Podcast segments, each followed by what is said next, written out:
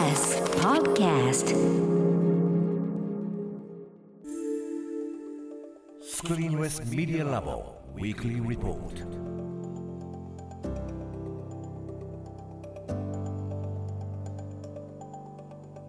TBS ラジオが設立した音声メディアなどの可能性を追求する研究所スクリーンレスメディアラボ毎週金曜日のこの時間はラボの研究員フェローの方々に音声メディアに関するさまざまな学術的な知見やトピック研究成果などを報告していただきます。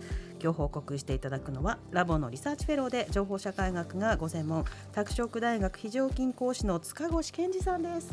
よろしくお願いします。よろしくお願いします。はい。さて今週もですね塚越さんに推しの研究を、今週も。真の研究をね。ね、たくさんはい。ね、いろんな話されてましたけど。音、声推しですかやっぱりはい言葉音声で聞くとやっぱりいろいろな感情が伝わってきていいかなねというふうにやっぱり僕も聞いてて思いました。よ。はい。声は乗りますねいろんな声はものが。乗るそうなんです。情報としてなので今日はですね今回はですね、あの文字と音声のちょっと違いというか、まあ、時節柄ですねちょっと違いに注目した研究についてご紹介したいかなというふうに思うんですね。はいはい、でやっぱりあの、まあ、今緊急事態宣言中ということもあって、うん。まあ、コロナの影響であのお正月も実家に まあ帰ることができなかったとか、まあ、はい。近親者であっても離れて暮らしている人たちがたくさんいて、まあ、コミュニケーションなかなかできないということで不安になると思うんですけれども、あのウィスコンシン大学の研究者がですね、はい。えーインスタントメッセージ VS スピーチインスタントメッセージ、まあ、携帯メールみたいなもんですね、はいはい。あれと、えー対スピーチっていう論文を書いていまして、うん。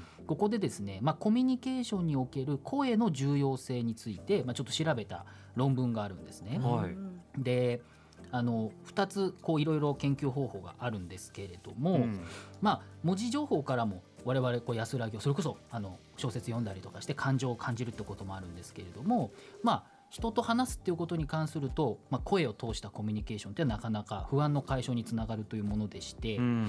あの研究ではですね、えー7.5歳から12歳まで、まあ、10歳前後ぐらいの、えー68人の、えーまあ、女児女の子を対象にですね、はい。えーまず簡単なこう数学の問題を解くなどしてちょっとしたストレスを与えた状態にしてもらうと。うんうんでこのお68人のお女の子を対象にですねこれを4つのグループに分けるんですね。はいでまずそのストレスを与えた後に1つ目は1人で休む。うんで2つ目のグループはお母さん母親と、まあ、インスタントメッセージ、まあ、携帯メール、まあ、LINE のようなものですね、はいはい。はいこれでやり取りをする。うん。で3つ目は母親と電話で話す。うん。で4つ目がもう直接会って交流するはいはいってい。うものに分けたんですね。うん。でどのくらいこうストレスが下がるかっていうようなことをまあ研究したんですけれどもおこの4つにグループに分けた結果ですね、えー結果的にはですね1人だったりとかそのインスタントメッセージのやり取りに比べるとですね電話と、まあ、直接会っての交流の方が、ーうん。まあ、ポジティブな人間関係を維持するオキシトシンっていうホルモンよく皆さんお聞きになったことあると思うんですよね、ね幸せホルモンとかね。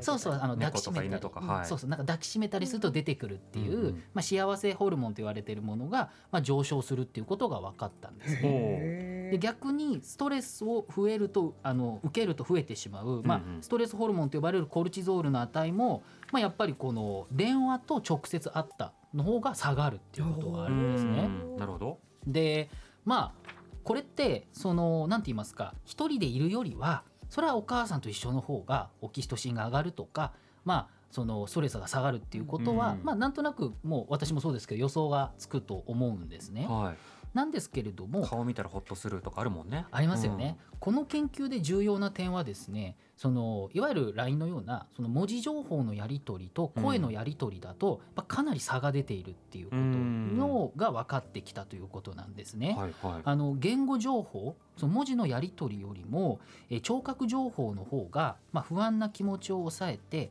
まあ、ポジティブな気持ちを、まあ、上昇させるっていうことが、うん。まあ、できるということで直接会うのとその声のやり取りだけ、まあ、電話のようなものだけっていうのは、はい。まあ、かなり同じぐらいですね、まあ、オキシトシンの値も上がってきているということで。うんまあ、そこは結構違いが出るということがこの研究では分かったということなんですね。確かにあの文字だけでやり取りしててもちょっとあの声で話そうかっっていうことで、うん。例えば相手が不安だったりとかなんか大変なことがあったりするとちょっと電話しようかって言うもんね、うんうんうんうん。でそれで「ありがとう声聞いて落ち着いた」みたいなことってあ実際あるもんね。あ確かに言われてみればそうですよね、ん日常の中で、うん。確かにあとはまあ文字の情報だとまあいろいろなこういっぱいやれるじゃないですか。同時、はい。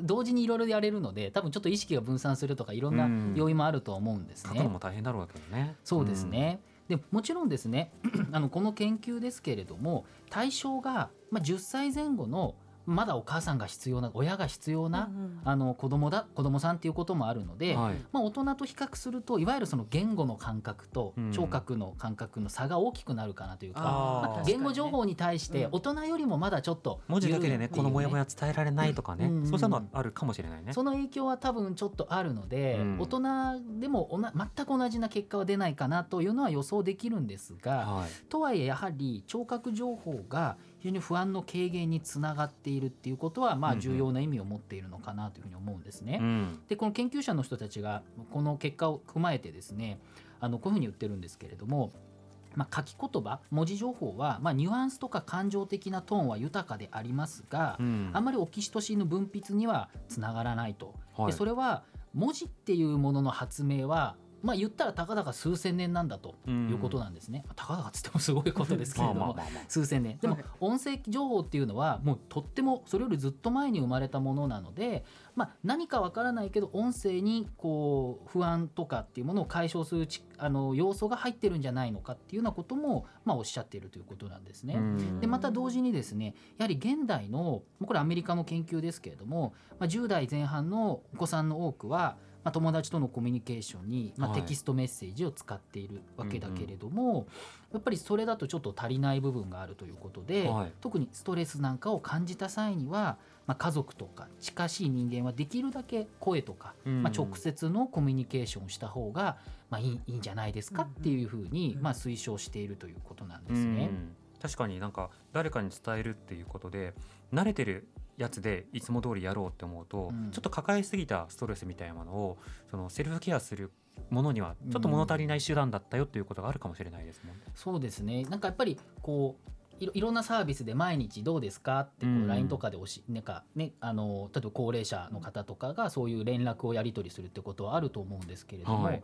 まあ、たまには音声でこうやり取りするだけでも結構効果があるんじゃないかなというふうに思いますし。そうですよ。だってうん極端なんだし、例えばその LINE でスタンプ送ってるとかって話だと「その生きてますよ」ボタンをボソンって押押すのとうん。実は変わらないレベルのコミュニケーションだってあるわけですよね。そうですよね。それだと別に感情のケアとかにはなかなかつながらないところもありますし。そうそうまさにその感情の方のケアっていうことになると、うん。やっぱり声が大きいのかなと思うし、はい。やっぱ先ほどチキさんおっしゃった通りなんとなくやっぱり声で喋る方が落ち着くし、うん。そこでなんかやり取りしてる方がなんかハッピーな感じがするっていうかね、はい。それはあると思うんですよ。察するものが何かありますよね。電話とか直接とかっていうまあ、声の伝わり方、ううん。情報量ももちろんその音声のものに乗っかるものとかもあるものね、相手の健康状態とかさ。そうですね、うん。まあ、やっぱりこの間とか、うん。なんかいつもと違うとかね。まあ、感情っていうものも、まあ、伝わるっていうこともありますし、うん。まあ、このあの研究を踏まえるとですね、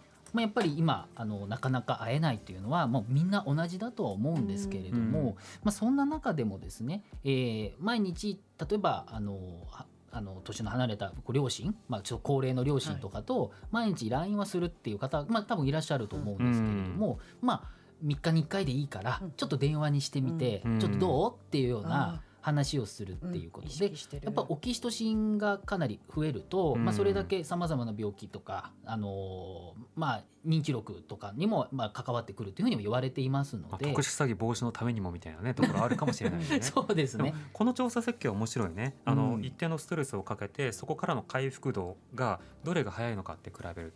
これをさ研究として見るとさ逆の研究もちょっと知りたくなりますよね。要は、うんうん。そのストレスの合う人に合うのとその文字だけでやるのとどれだけのストレス量で収まるのかっていう。あと大人にもやってほしい、ね、そうそうあの大人からのデータね。あれですよ。要するに嫌いな人の場合は上司とか。なのかいやいい上司もいると思うよ。うん。そっちの方が。嫌いな人の場合はむしろ音声あの文字でやり取りした方がストレスが僕は昔から言ってるんだけどど会社休みますっていうのは電話じゃなくて LINE スタンプ1個で済む社会にしたいって思ってるんですけど。うん。そうですね、そういうその何が音の方が実はストレスを生んでしまう場合も多分あると思うから、うんうんうんそれのその区分けというか区別みたいなものがねよりできてくると。そうですね、うん。確かおっしゃるそのダイレクトなあの文字よりダイレクトだっていうことなんだと思うんですよね。うん。それを会いたくない人だっているからね。そうそうそれを加味していろいろやっていただくといいというふうにまあうん。聞いてて思いましたね。うん。はい。これあのぜひラボでもねあの今後研究提案を。研究を自らやっていくといそううですね。ちょっといろいろやってみたいかなというふうにうん思います。ま皆様もどうぜひあの声のあのコミュニケーションというのを考えてみていただければと思います。はい、塚越さんの今日の報告はインターネットのメディアプラットフォームノートでより詳しく読むことができます。放送終了後に番組サイトにリンクアップしますのでぜひご一読ください塚越さんありがとうございました。来週もよろしくお願いします,、はいお願いしスクリーンレスメディアラボウィークリーリポートでした。TBS Radio 荻上チキ。セッション TBS Radio 905 954